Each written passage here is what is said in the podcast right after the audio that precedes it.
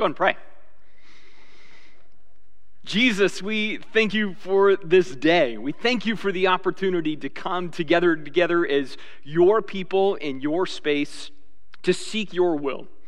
And I pray that today, Jesus, you will do things in our hearts and in our minds that awaken us to your goals for the world, that you will give us a draw and a drive and a hunger and a thirst for the stuff that you care about, the stuff that brought you into this world, the stuff that leaves us in this world to represent you.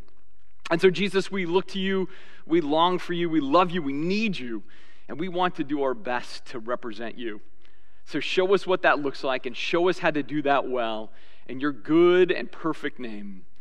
Amen. All right, kids. So we have an app, and in the app there are notes, and you can follow along in our notes today, but we are getting right to business. This is an up-tempo offense today. We are getting right to the topic of crazy stuff that Christians should do, and today's topic is, yes, on the screen, we should share Jesus. And when applicable, use your inside voice. Yes.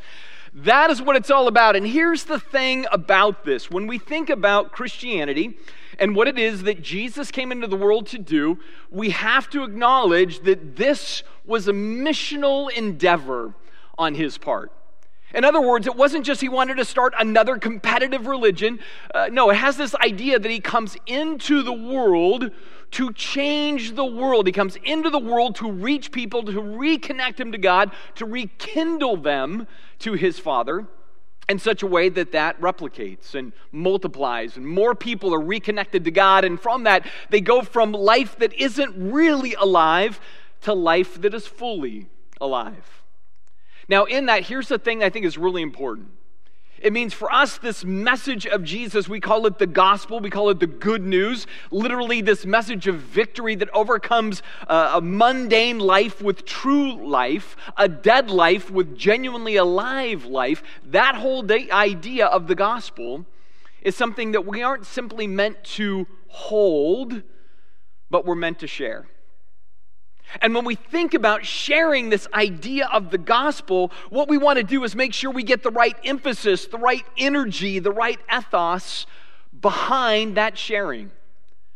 Because it's very easy to share in right ways, and then there's ways that we can share not simply in wrong ways, but even destructive ways, broken ways, empty ways, ways that are shallow in comparison to the way that Jesus intended for us. Because I think in our current climate as a society, where it's confused, where it's divided, where it's frustrated, I think it's more important than ever that we as followers of Jesus try to work this through. We try to figure out how we can best reach others with the grace of God by showing our world around us exactly who Jesus is, exactly what Jesus says, exactly how Jesus wants us to do that, communicate that, embody that, and live that.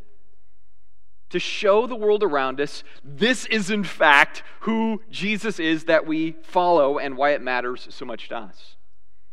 Now, to do this morning, I think it's important that we start off with something that we're just honest about. Because I don't want to come here in this whole series and say, here's crazy stuff that we should do, and then not actually own maybe some of the stuff that we have to fix, that we have to course correct on. And so I think it starts with the first thing. We need to fundamentally understand the challenge. And the challenge is not simply looking at the world and saying, oh, there's where the world's broken, there's the challenge. No, the challenge actually starts at home, because as I was thinking about this, I have been a pastor for nearly 30 years between my internship and then actually doing it in a more vocational context. And over the course of that time, certain things have changed. And what's true is that this whole idea of how to share Jesus, it's sort of a tough nut to crack. Don't shh, dad humor. All right. Actually, that's granddad humor. I'm a grandpa now, so that's grandpa humor. But it is. And what I think is important here is that we want to acknowledge that this isn't about has Christianity in our culture had an active witness. I do believe it has. For my entire time of being a Christian and being a pastor, I've seen the active witness of Christianity. But I'm going to be honest with you, I've also seen that active witness oftentimes be an unhealthy witness, where people have come in contact with Christianity, and it's not been like they went, oh, there's what I need. Oh, there's life-giving truth. Oh, there's the stuff that will fulfill. Oh, there's the stuff that completes life as I understand it. There have been many people that have come in contact with it and said, whew, that's the key. That's the secret. That's the message. That's the meaning of life. I don't know. In fact, tragically, I think, it's the difference between Jesus versus Christianity. And you'll notice in the slide that the Christ part is smaller on purpose. I think sometimes what can happen within the context of all religions is they become systems, and then the systems get defended more than the founder of the system. And for Christianity, too often, people in our world, they segregate those two categories. They go, there's Jesus, and then there's this religious thing called Christianity. There's this cultural phenomenon. There's this social construct called Christianity, but it doesn't always feel the same as Jesus to people. In fact, here are some quotes that I have collected recently. One person said, I like Jesus, but I don't think I like Christianity. Another person said, Jesus intrigues me, but if I'm honest, Christianity, it concerns me. Jesus seems selfless, but Christians seem entitled. Christianity complains a lot about its surroundings and its conditions. Did Jesus complain about those things? Here was one I thought was interesting.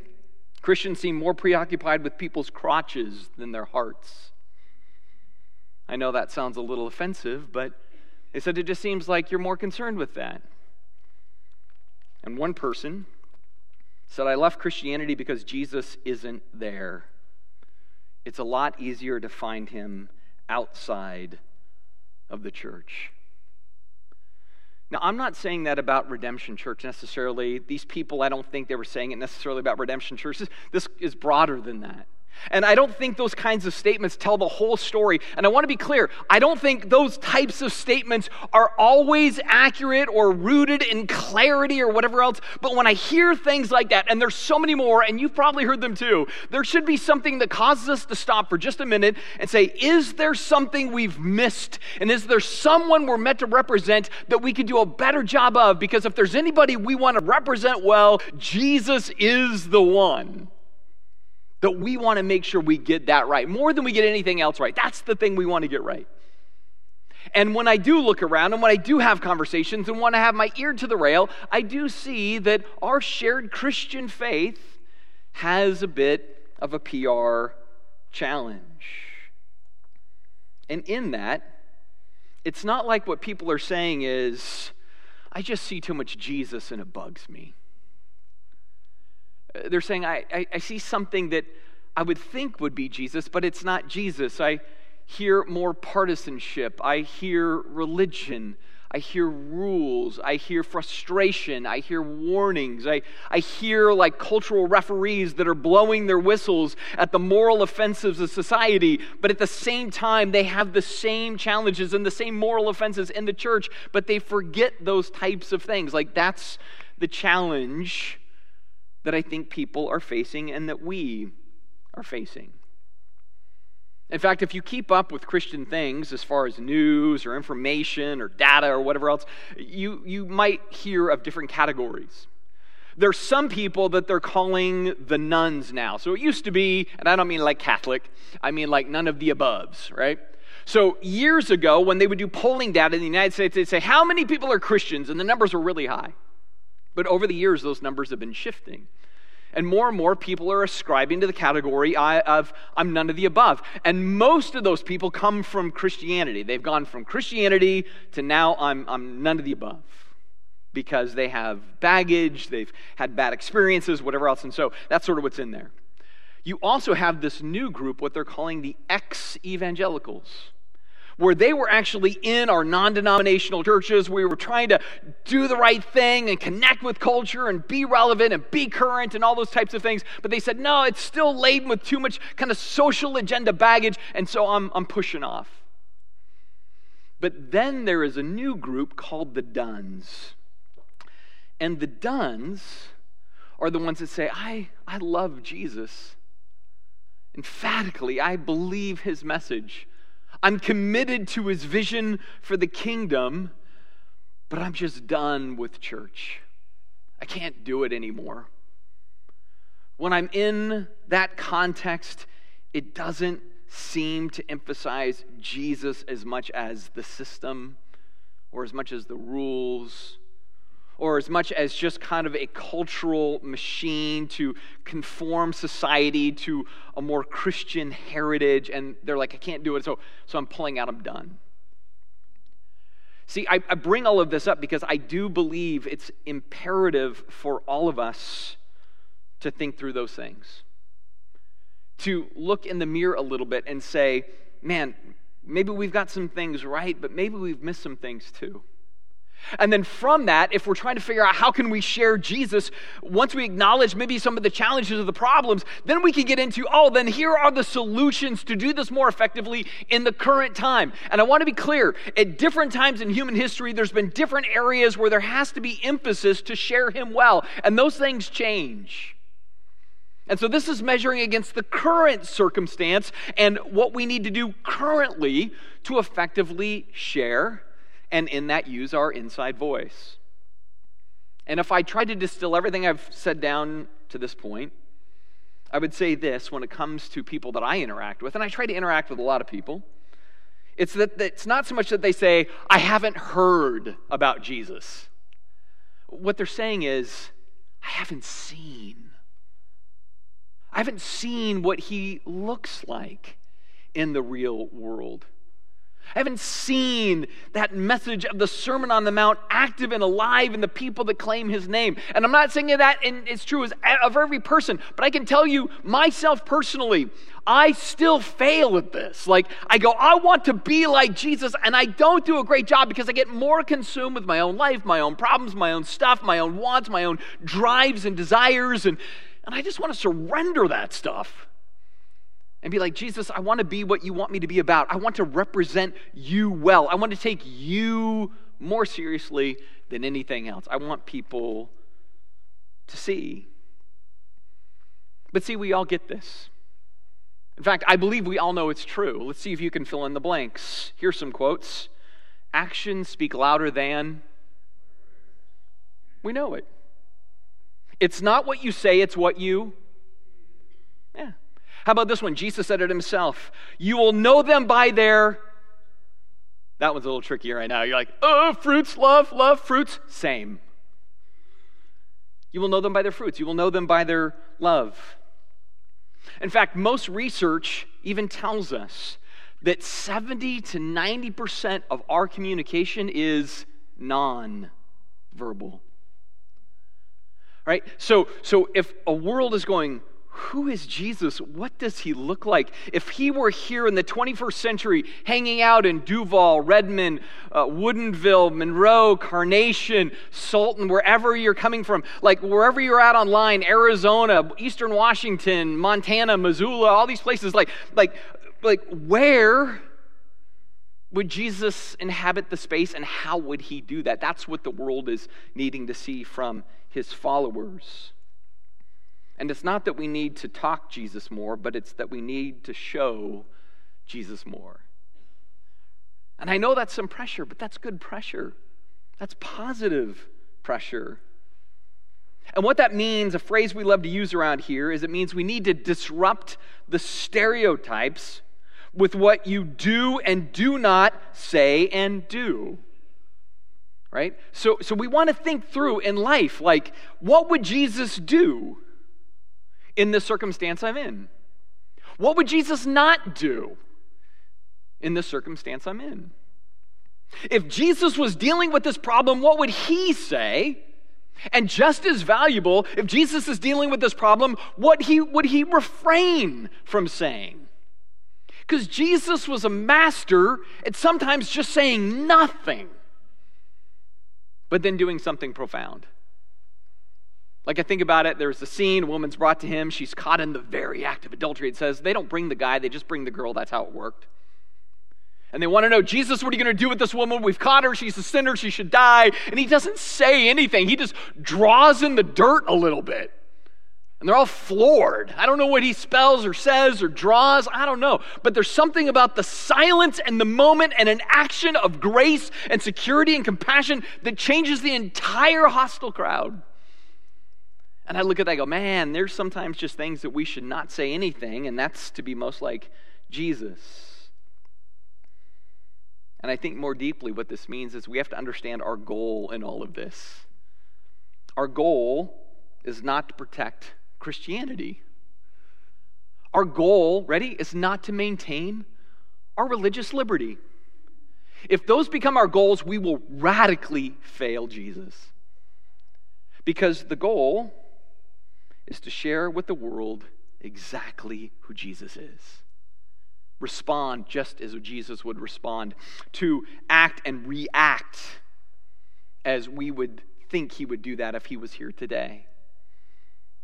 And so we need to put together a roadmap to do that, because I think it actually takes a roadmap. It's more than just, hey, I'm going to give you an evangelism strategy. I'm going to tell you 3 critical questions to ask people, and from that you can share your faith. That's not what I'm doing today.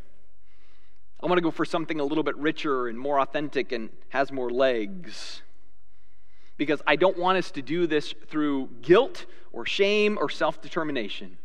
I want us to do it because we are authentically connecting with Christ. And because we've authentically connected, we can't help but then be representatives and ambassadors of him. So if you're taking notes in our app this morning, here's the first point in our notes that's so important. You need to believe him.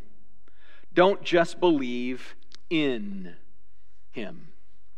You need to believe him, don't just believe in him. Now, I want to be clear, because again, I'm a big fan of the Bible. The Bible talks about believe in, believe on the Lord Jesus Christ, you'll be saved. So believe in and believe unto is in the Bible. But I'm getting at something more important, because I think what is true in our society is this idea of believe in is said so much in so many different places, it's like watered down more than Mai Tais at an all-you-can-eat luau, you know? It's just, it has no meaning after a while, right? Think about it. I believe in UFOs. I believe in ghosts. I believe in Sasquatch. People say I believe in all sorts of things. You know, I believe in green energy, or I believe in fossil fuels, or whatever it is. Like, there's all kinds of believe-ins that people claim, and oftentimes when we say we believe in something, what's true is it's easy to say that. There's not a lot of sweat equity in belief in a thing. You just make a claim, make a statement, fly whatever your flag is of the belief in the thing, and that's good enough, and people go, oh, that's cool, you believe in that thing. But the real test of belief is not belief in, but it's actual believe. I believe it, so I do it. I believe it, so I follow it. I believe it, so I suffer for it. I believe it, and so I'm all in on it no matter what. Like, that's the essence of belief. So when I talk about this idea of believe, Jesus not simply believe in, it's actually saying he said it, he called us to it, he dares us to try it, and I believe what he says is true. I believe the promises that he makes is secure. I believe he will reward me for doing it. I believe I will be closer to him for it, and so I'm putting my weight behind it. I'm putting my life and my character and my words and my actions and my prayers and my passions behind it because I believe it. See, that's, to me, the real challenge. And there's a great example of this to me. It's this small church that was the first non-Jewish church to suffer real opposition in their culture. So if you read through your New Testament, for example, and you get to Paul's different letters that he writes 2 letters to this little church in a community called Thessalonica. And if you go back and you read the account of church planting throughout the New Testament, it's called the book of Acts, you see where Paul comes to Thessalonica, and there's this radical conversion of people. They've not heard about Jesus till now. They don't come from a Jewish background, and so their familiarity with those things is a little looser than maybe other communities that would hear. But they hear this message, and they are just transformed. They're like, we want this Jesus. We believe him. We don't just simply believe in him. We believe him. And instantly, when you read the story in the book of Acts, they are hammered in their society for it. And the way their society goes after them is they go after their ability to make money. So they basically extract their ability to make money in the marketplace, close down their businesses, shut down their ability for prosperity, can't feed their kids or whatever else. So it's harsh and it's painful. But you know, in the context of that, they didn't complain, they didn't protest, they weren't mad, they didn't pitch a fit, they didn't make a big scene, they didn't gripe, fear, they didn't revolt.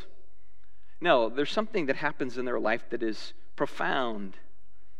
And so this early Christian leader, Paul, writes this letter to them, and he's praising them and reminding them and encouraging them.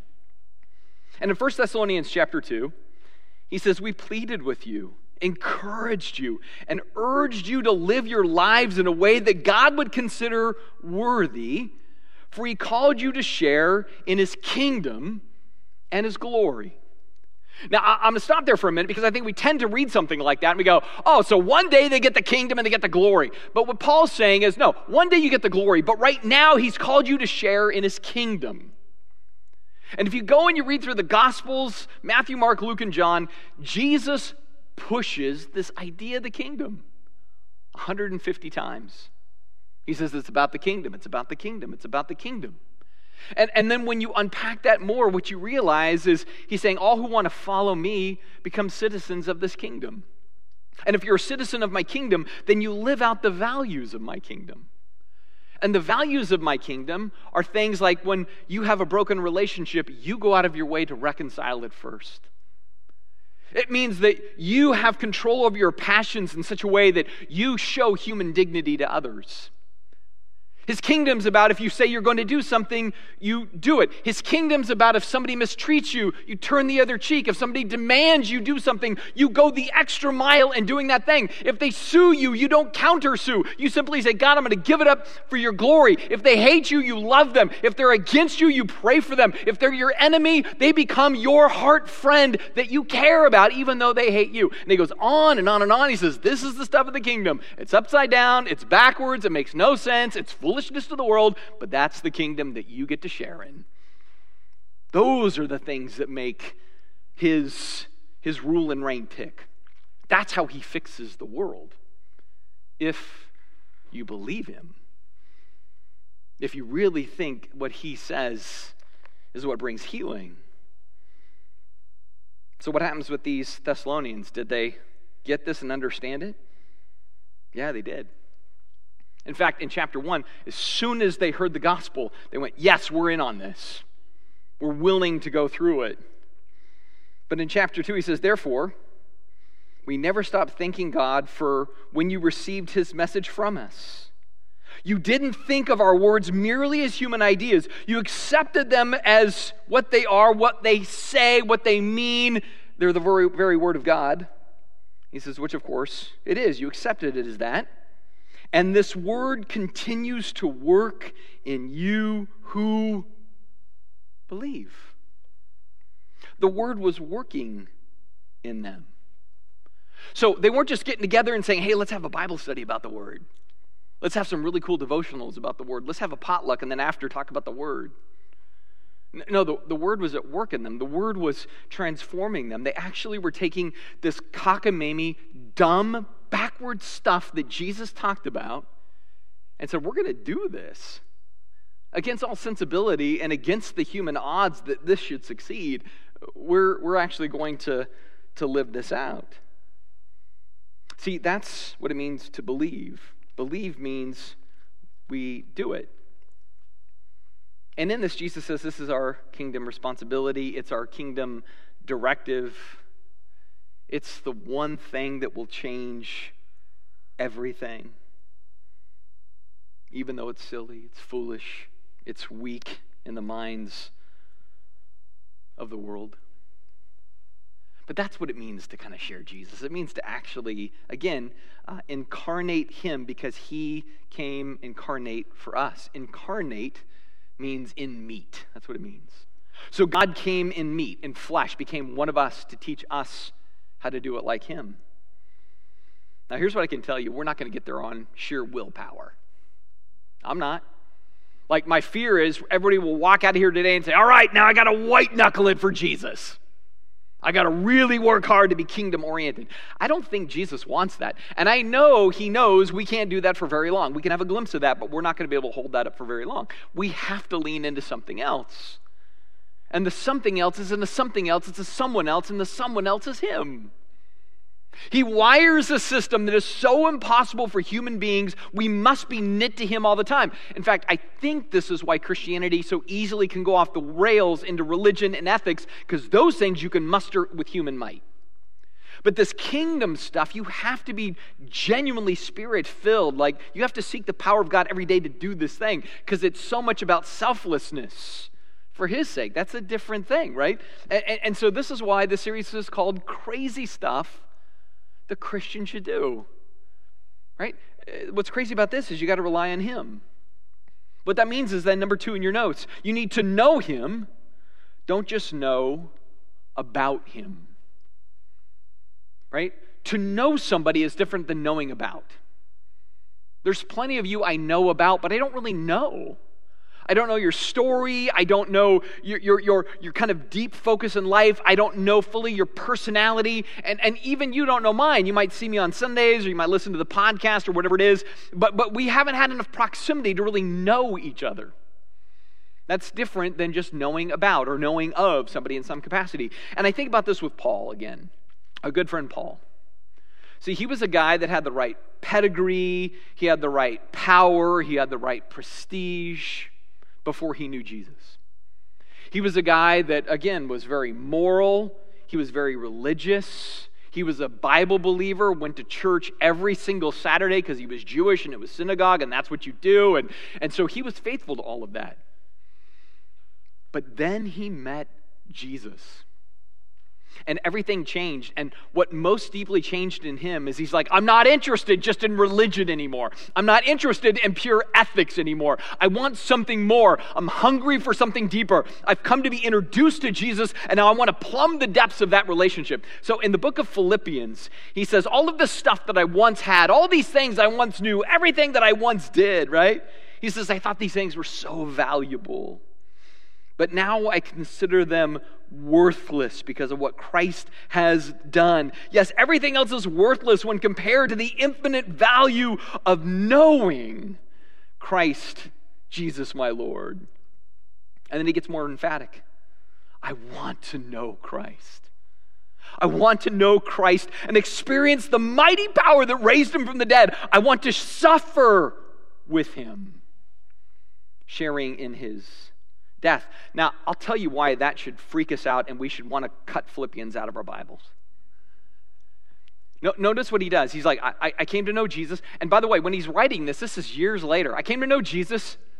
And after all these years, he says, I want to know him more. Like, the dude is just fixated. He has OCD for Jesus, right? Like, I can't get enough. But here's the freaky part. Here's what he knows the path to that deeper knowledge is. I want to suffer with him. See, what Paul owns about the kingdom and embodying Jesus is that it's so different than the world.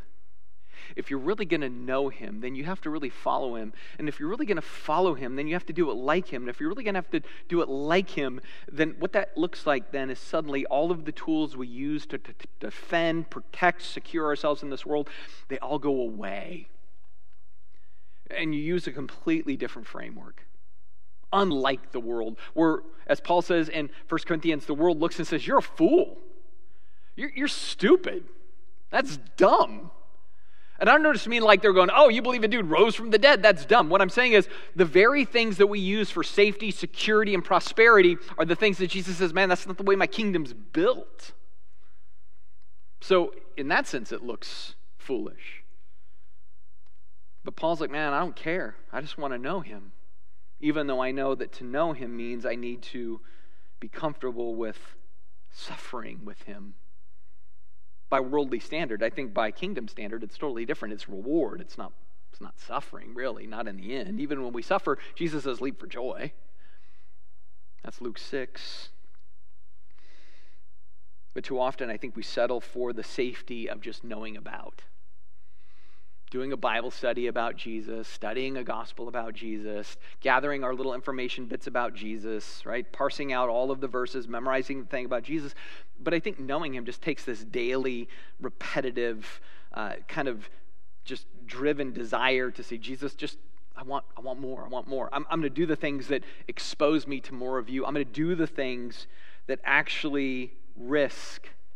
Because in the risk, I think that's where Jesus really shows up.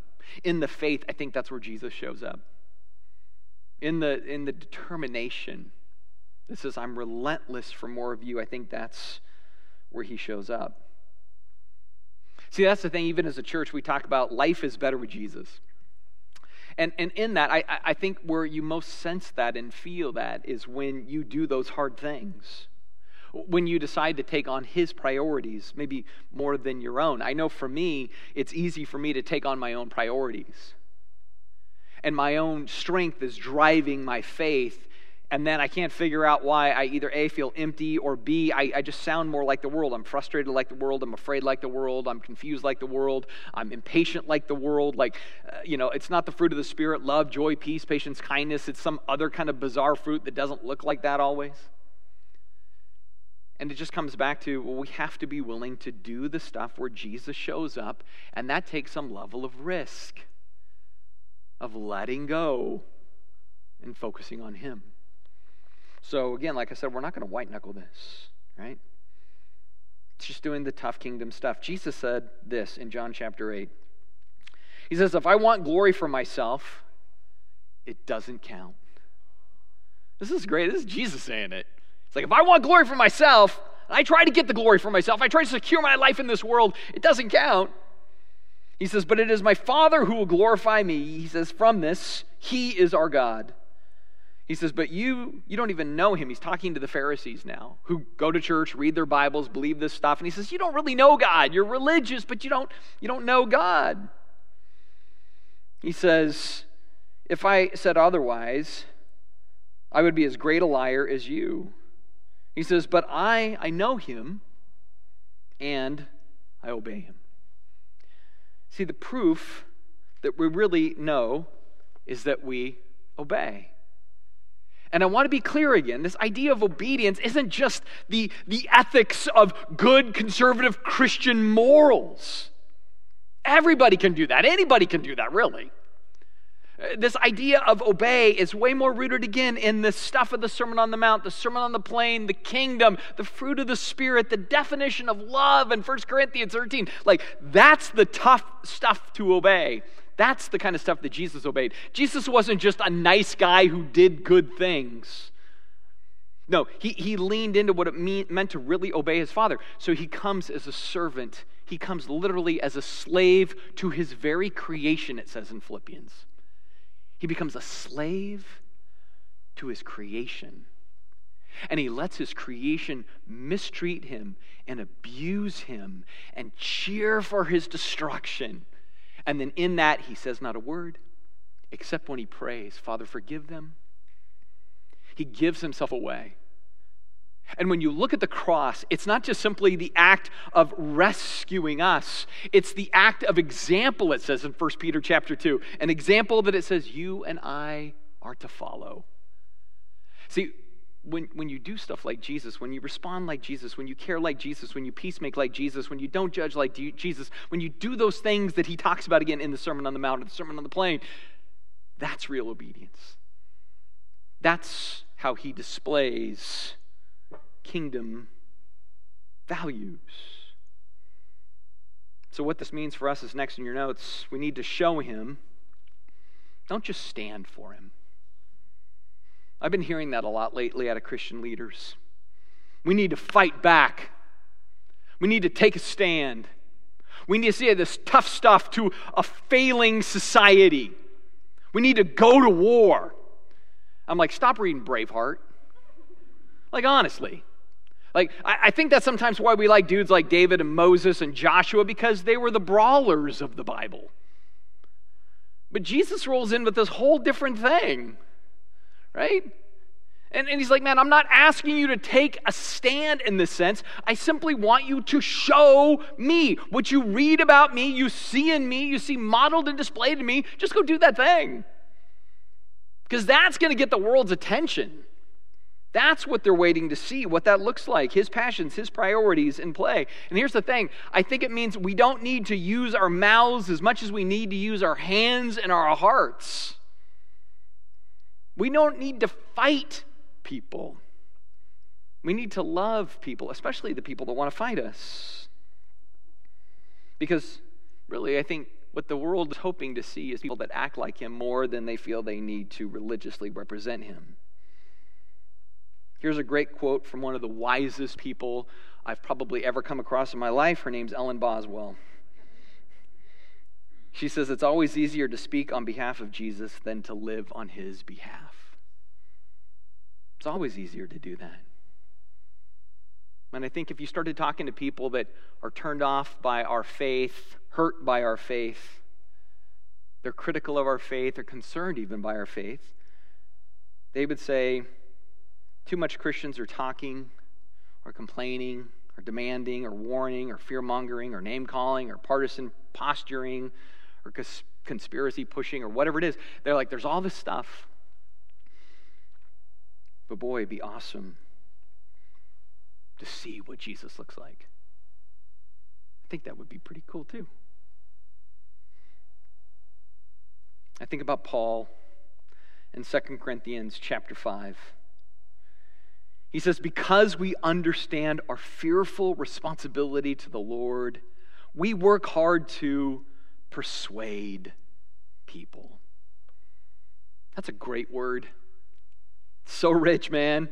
He doesn't say shame, debate, dispute, blame, mock, vilify, belittle. He says persuade. This idea of persuade is to lead people through to a beautiful place at the end.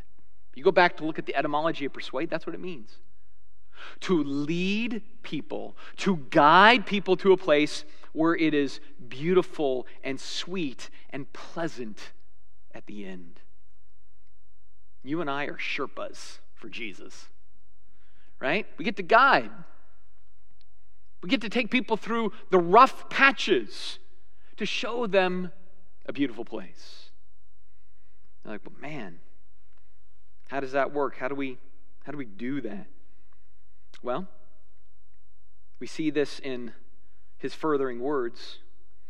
He says, we are giving you a reason to be proud of us so that you can answer those who brag about having spectacular ministry rather than having a sincere heart. So there's this thing about when you persuade, there should be a sincere heart, not just bragging about what we accomplish, what we do. He goes further. He says, you want to know what real persuasion looks like? Christ's love controls us. So much so that we no longer live for ourselves, but instead we live for Christ. He goes on to say, we've stopped evaluating others from a human point of view, which is so easy for us to do, right? We're judging the world around us from a human point of view. We need to see every single person as an image bearer of God that Christ loves so much he sacrificed himself for. Like, that's how we should see people. And then he goes on further.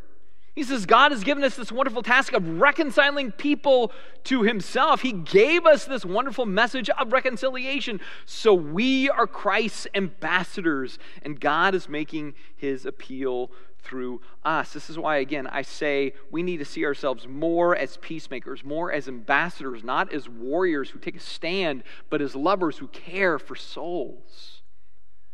See, that's what we get to do. That's our calling, and that's to be our persuasive posture to bring that kind of difference to the world, right? And it relies on us. In fact, the last point in your notes, here's why this is so important. You're the only him others will see, so wear him well. Wear him well. You're like, really? I'm supposed to wear Jesus? Yeah, you are. The Bible talks about this, right? This idea that the only Jesus they see is his church, his people, is well documented throughout the Bible. And so what that means for us as we're leaving here today is everywhere you go, everything you do, everyone you come in contact with, what you should be thinking about every moment of every day is, am I doing a great service to showing the world what Jesus really looks like in everyday spaces? Am I making sure that that's my priority? At work, at school, in the cul-de-sac or on the street, at the store, at the gym, wherever you're at. I've got some friends of mine who have left the church and left Christianity, and we were talking recently, and they said, you know, the toughest part, because one of them works at Starbucks, and they said the worst crowd is the Sunday crowd. They're the most impatient, they're mad that we messed up their order, they're demanding, you know, they're put out over coffee.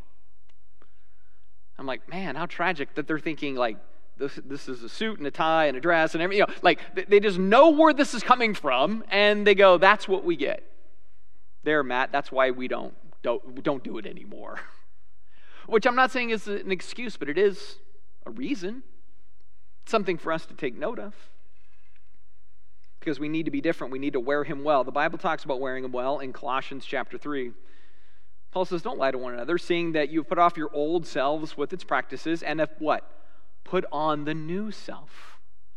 Wearing a new self, which is being renewed in the knowledge after the image of its creator. So when I talk about wearing Jesus, I literally talk about wearing Jesus. You're displaying God's image to the world, right? Go, great, what does it mean to wear him? What does it mean to put him on? What does it mean to rightly kind of put on the garb? Well, let's continue in Colossians here. He says, put on then, as God's chosen ones, holy and beloved. Here's what we wear in our world, at Starbucks, at the Grange, at Red Robin, at school, at wherever, work, if you go there anymore. All right. Compassionate hearts, kindness, humility, meekness, and patience, bearing with one another, and if anyone has a complaint against another, forgiving each other as the Lord has forgiven you, so you must forgive. He continues, and above all else, above this, put on love, which binds everything together in perfect harmony, and let the peace of Christ rule in your hearts, to which indeed you were called in one body, and be thankful. He says, let the word of Christ dwell in you richly, teaching and admonishing one another in all wisdom, singing songs and hymns and spiritual songs with thankfulness in your hearts to God. And whatever you do, wherever you go, whoever you talk to, right? In every space, whatever you do, in word or in deed, do everything in the name of the Lord Jesus, giving thanks to God the Father through him. It's interesting, Jesus had this illustration ministry. He was a storyteller. And he loved to tell stories about his good news and his kingdom, right? This value system that changes the world.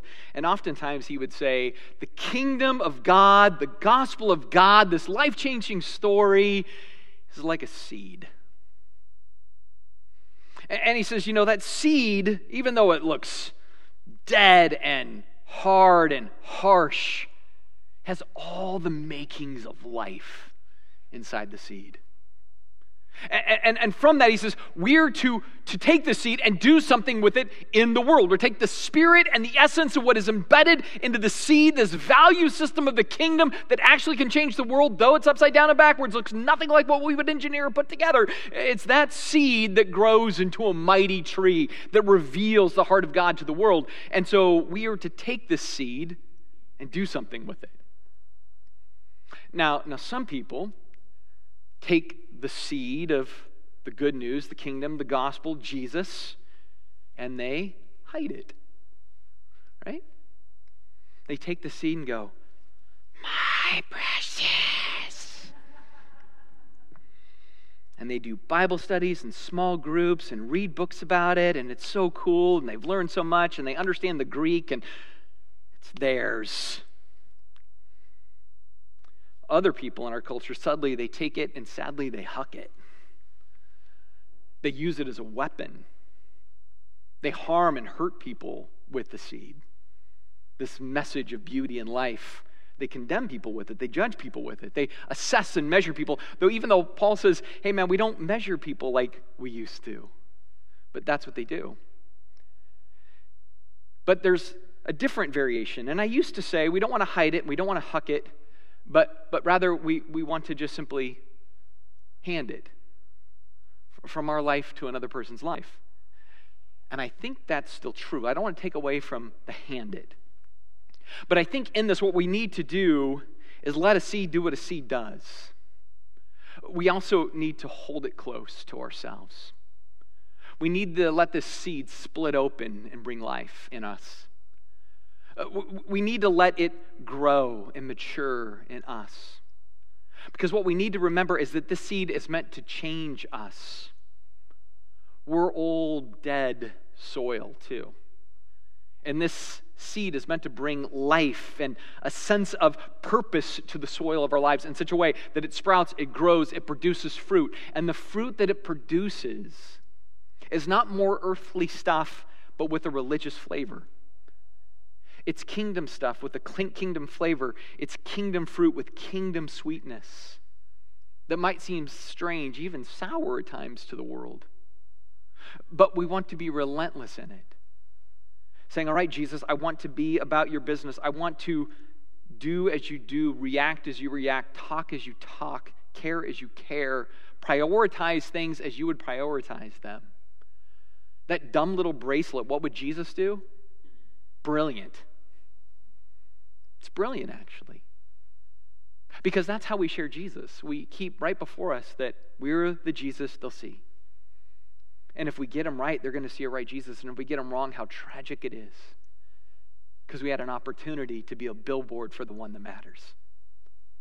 With our lives, what we do, how we speak, how we think, how we process, how we care, and how we pray.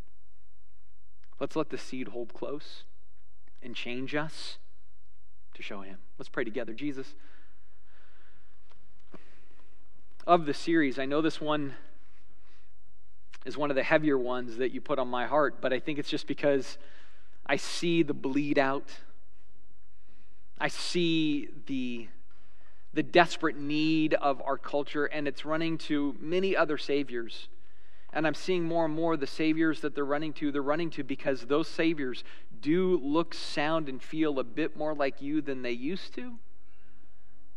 And from that, all the more, we have to really lean into you and say, Jesus, show yourself through us. May we be like you. So help us to be like that. Help us to be like you, Jesus. Not in our own strength or might, but through your strength and through your power. We love you. We seek you in your name. Amen.